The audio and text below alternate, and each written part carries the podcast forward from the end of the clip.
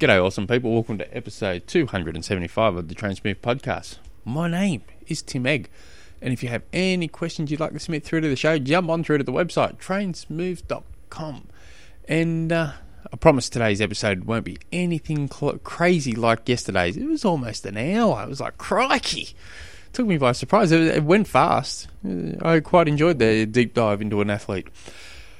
Um, but for the month of November, oh, let me let me just pay some bills here. For the month of November, if you guys would like to trial a month free of the virtual swim squad that I that I run. So basically, every single week you get a new uh, get three swim sessions uploaded into your program, all different, all you know specific for what your goals are. So there's one for sprint and Olympics, one's for seventy point three athletes, and one's for Ironman athletes it's 100% free.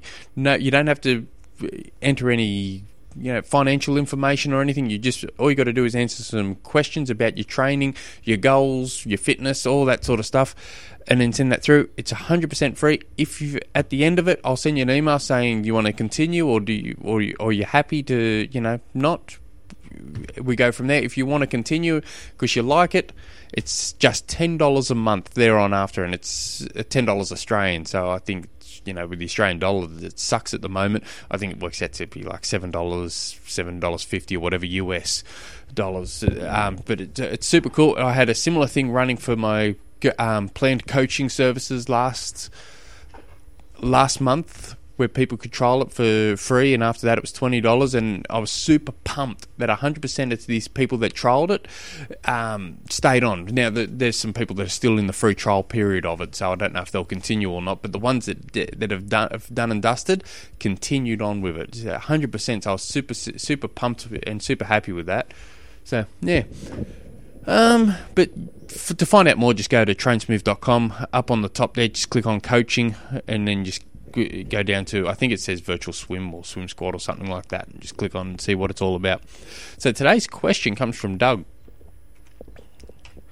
I live in an apartment complex with a small pool. I currently have access to a 24 hour fitness which has a decent lap pool. Man, I wish my 24 hour uh, gym had a 24 had a um, lap pool to it. I'd love to swim at night was thinking of using my apartment pool three to four times a week and hammering stroke breathing technique and using the gym pool three times per week for specific workout. Is it a good idea to practice technique in the pool that's roughly around seven to eight yards in length.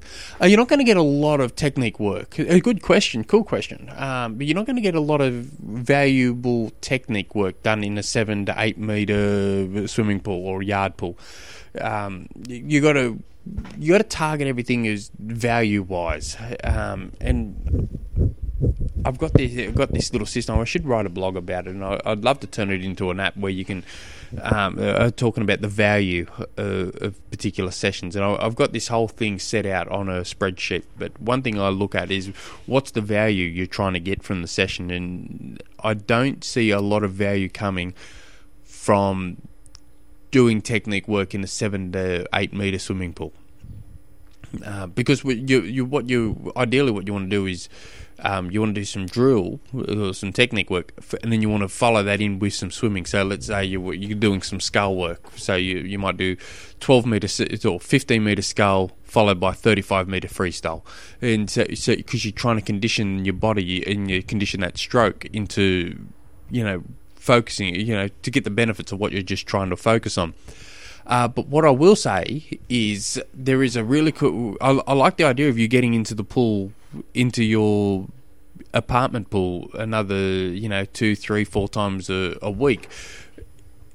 But you, but doing drill work is probably not the high valuable, not the high value you can get from it now. But what you can do from it is get a pull buoy, get one of those foamy noodles that you get. You see, um, yeah, I know Kmart has them for like two dollars.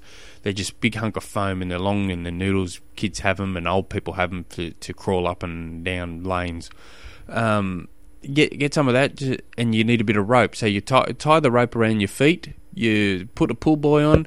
You put the noodle uh, underneath your feet as well. So you've got the whole, you know, your hip your legs are completely floating, and you just swim. So you you're not moving. You've just turned your apartment pool into an endless swimming pool, and that would be a lot more beneficial. Now there you can do. You can do a little bit of um, technique focus work. You maybe one session you might slow the stroke right down and take make every all more all strokes easy, but really focusing on that perfect technique, on that perfect swim stroke. And then others you might go, right, I'm going to practice some sighting. So off you go, every six stroke side. And, and you and then others you might just go, I'm just going to put a snorkel on and just pound out you know 30 minutes at that you're you're getting time in the water and for most of us we all suck we, there's only a select you know a select percentage a small percentage of the field we're racing that's really good swimmers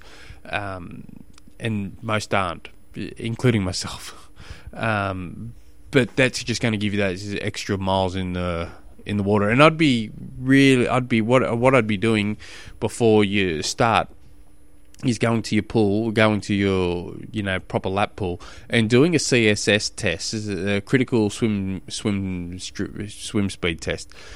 So w- with that, uh, you do some drills and some warm ups. It's a, it's around a two and a half k swim all up, but you're doing some drills, your warm ups, and then the main set is a 400 meter time trial, and you want to time that, and you want to try and get the time for that first 100 meters as well, as well as the all in total.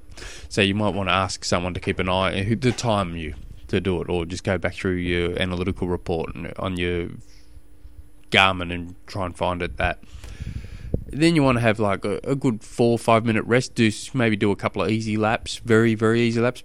Generally, you want to rest for about four, you know, five minutes, and then you want to do a 200 meter time trial all out again, and you get the time of that, and you do, type in uh, Google CSS score calculator, type in your results, get get your CSS pace, uh, take a note of that then you start doing what I said. You jump into the pool, into your apartment pool two, three times a week focusing, you know, more putting trying to put more miles in, then go into the pool for your lap swimming for another three, four times a week or whatever you can do, and do proper swim strokes. And I would be, and then maybe every four weeks do another CSS test.